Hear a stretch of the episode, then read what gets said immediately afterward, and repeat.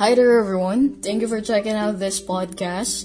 So, ngayong araw magbabahagi ako ng sipi mula sa aking kwentong pambata na pinamagatang Ang Paglalakbay ni Nataktak at Tintin ang mga batang lata. Nagpagulong-gulong si Taktak pababa mula sa lumang marumihan palabas ng kalsada. Nang medyo napapagod na siya, ay tumawid si Taktak sa kabilang kalsada.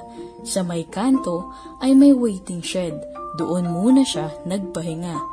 Puti ang orihinal na pintura ng waiting shed, ngunit may mga pulang malalaking patong ng pinturang marahas na pinahid rito.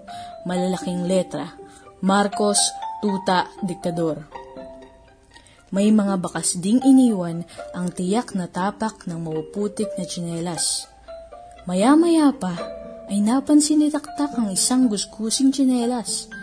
Nakasiksik ito sa sulok ng waiting shed. Sino ka? Anong ginagawa mo rito? At bakit ka nag-iisa? Ako si Liwaka.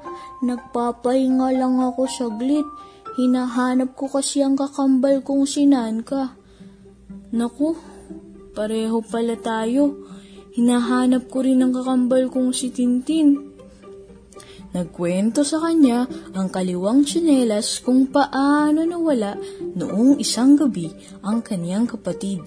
Dinukot daw ang kanilang amo ng mga lalaking naka-honor.